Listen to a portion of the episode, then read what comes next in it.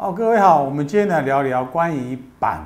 呃，在啊板的这一集里面，我们曾经提过啊板式有凹凸、平孔四种板式。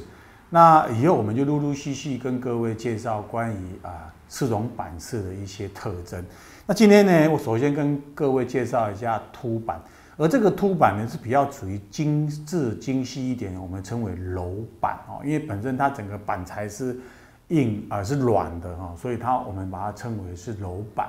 那柔板其实在于这样子的比较最常见的印刷物，就属于这种利乐包哈，然后或者这种呃呃呃平标上面的一些小标签。为什么他们会用柔板呢？因为柔板本身它制作起来的时候，它的板材可以啊因应你的印刷面积而去裁它，然后再来做拼一个大板式。所以它事实上从板材的啊活动性来讲是蛮经济的哈。那呃，只是说它在呃版式的过程，它是属于呃凸版，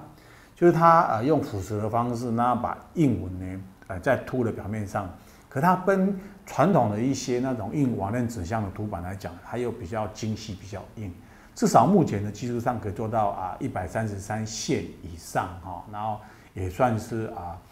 以彩色来讲算是蛮精密的。那关于利乐包本身，他们自己这样的一个食品包材，它有一个颜颜料上面的限制，比方说它需要一个水性油墨，或是可以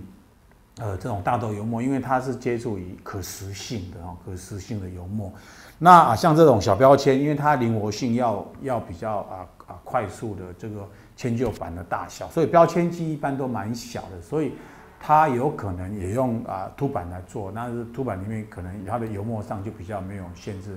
那一般我们有这种几种版式哈啊来应用于我们所谓的柔板印刷，柔板印刷。